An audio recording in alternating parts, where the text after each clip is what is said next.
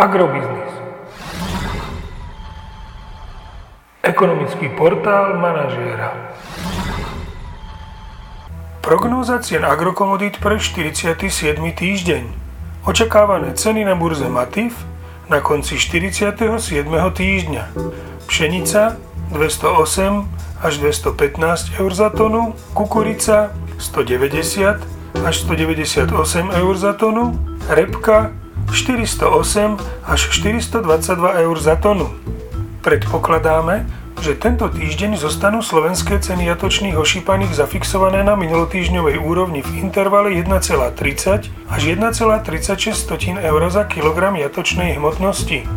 Agromagazín nemení svoj minulotýždňový odhad nákupných cien mlieka na november 2020 až január 2021.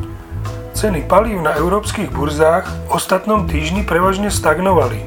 Podobný trend očakávame aj v rámci cenotvorby pohodných môd u nás. Ceny nafty by mohli stagnovať v okolí 1 eura za liter, kým ceny benzínu Natural 95 by ešte v reakcii na minulé poklesy na burzách mohli mať priestor pre pokles o 1 eurocent za liter na úroveň 1,135 tisícin eur za liter.